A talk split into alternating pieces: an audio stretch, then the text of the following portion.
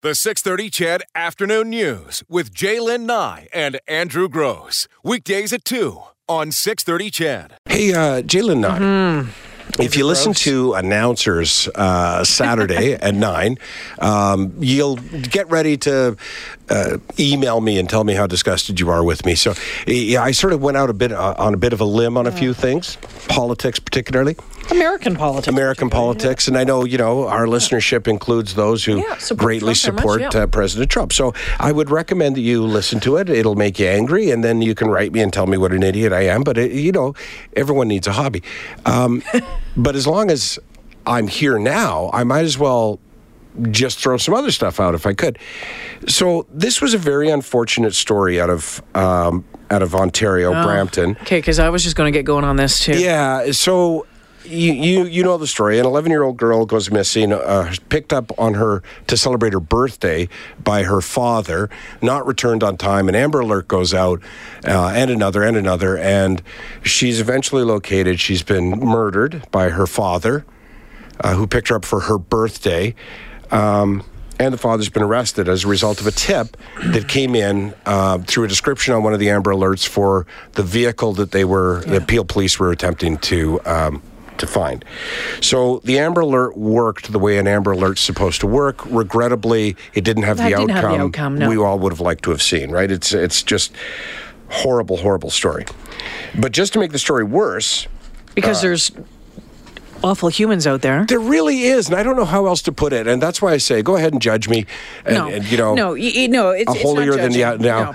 Uh, Peel Regional Police, the OPP, there started to get 911 complaints that the Amber Alert woke people up. People literally picked up the phone, called 911 to complain about being woken up by an Amber Alert. Complained to their uh, service providers, complained to the police, complained to the government, c- complained that hey, we under. It's one of these. Hey, we understand it's important, but why did it have to go out at eleven? Eh, Or why did it have to go out? I'm in Ottawa. This happened in Peel. Right. Well, because the guy was driving. The guy was actually nabbed near Orillia, about 120, right. 150 k away from from Toronto. he was on the move, right? and they nabbed the guy. They got him. They got him, and as we said, unfortunately, the daughter is dead. Right. But how? An Amber Alert. What if it was your child? What Exactly. if it was your niece, your nephew, your your neighbor's kid? Right. What if? your your child has gone missing and your Doesn't ex, matter what time it right, is. your ex has made statements in the past about uh, taking her life and his own and would you say you know what well it can wait till morning Yeah. No, no, no. you, you know, come on, people, come on. It's just, I, again, it's this whole technology thing that you're mad at your phone for waking you up, and the people want to know, well, how do I opt out of this? You can't opt out of it. That's the whole point of Amber Alerts. But to, to, to you know, be annoyed if you want. You, What you if know, it was a weather alert, a tornado Right. coming directly to your house, in your neighborhood? How would you feel about right? that? But you actually went to the trouble of registering a complaint. you called 911. Yeah. And to say, you know what, well, I'm sorry that she's dead, but I got woken up at a, oh, stop. Just stop.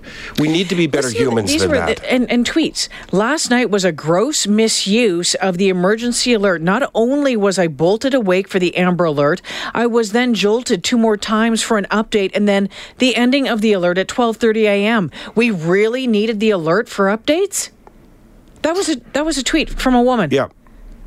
You know, and you can't Then this one. opt I- out. You, the reason you can't opt out is that an works. emergency. It's an emergency uh, notification system. Like that's the whole point of it is that everybody gets the notification. I thought my Samsung was going to explode when I got that Amber Alert, but to be honest, shouldn't it take some level of investigation before sending out a citywide emergency alert? Are you kidding? I didn't read that one.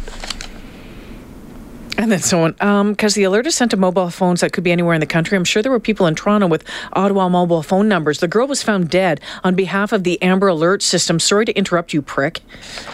I'm like, that was the response, eh? Hmm. Wow. From the, the police, I can't even begin to describe how disappointing and upsetting it is to read the comments, emails, and calls to our communications bureau complaining about receiving an Amber Alert late at night.